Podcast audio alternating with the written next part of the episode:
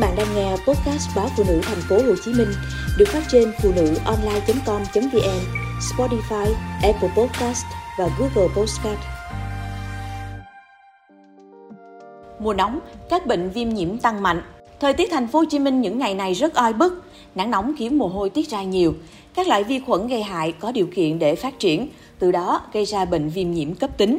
Những ngày qua, tiến sĩ bác sĩ Trần Đình Minh Huy, giảng viên bộ môn mắt trường Đại học Y Dược Thành phố Hồ Chí Minh, thường xuyên khám và tư vấn cho các trường hợp liên quan tới lẹo mắt, chắp mắt. Nhiều trường hợp bị lẹo mắt nhưng do gia đình điều trị theo lối dân gian đã khiến mí mắt bị bội nhiễm và áp xe. Đó là trường hợp của bé trai TP, 9 tuổi ngụ tại huyện Bình Chánh, bị lẹo mắt nhưng bà nội không đưa đi khám mà lấy chỉ cột đầu ngón tay, giả lá để đắp lên mí mắt cho bé. Điều này đã khiến bé bị bội nhiễm, viêm nhiễm lan tỏa vùng mi mắt. Khoa mắt của bệnh viện Nhi đồng 1 thành phố Hồ Chí Minh cho biết những ngày qua cũng thường xuyên ghi nhận bệnh nhi tới khám vì lẹo mắt. Một số trường hợp tự điều trị sai cách, bị biến chứng lẹo vỡ gây sẹo co rút ở bờ mi hoặc nhiễm trùng bề mặt giác mạc. Theo bác sĩ Minh Huy, lẹo mắt là tình trạng nhiễm trùng cấp tính, có tạo mũ của tuyến bờ mi mắt, đặc trưng bởi đau đỏ, khu trú tại vùng mi mắt. Đây là hậu quả của tình trạng tắc nghẽn tuyến bờ mi mắt với các yếu tố thúc đẩy như tình trạng nắng nóng gây tăng sinh vi trùng khu trú tại bờ mi, làm các dịch tiết bờ mi đặc quánh hơn. Ngoài ra, việc ăn uống các loại thực phẩm có nhiều đường cũng được cho là yếu tố liên quan tới lẹo mắt.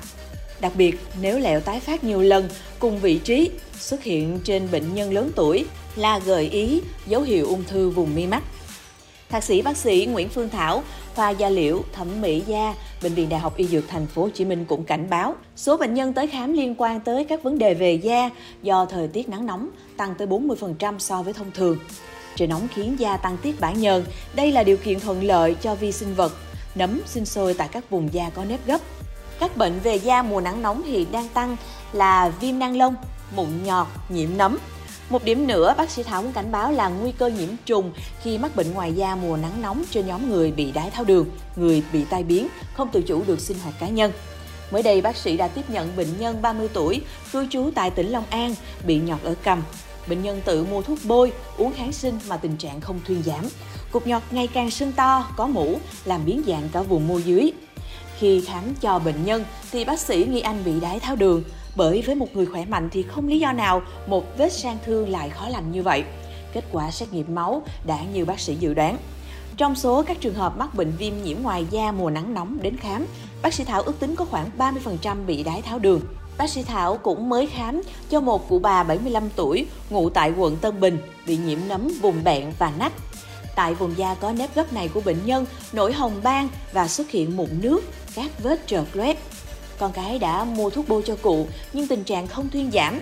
Những vùng da này ngày càng chảy dịch và sưng mũ.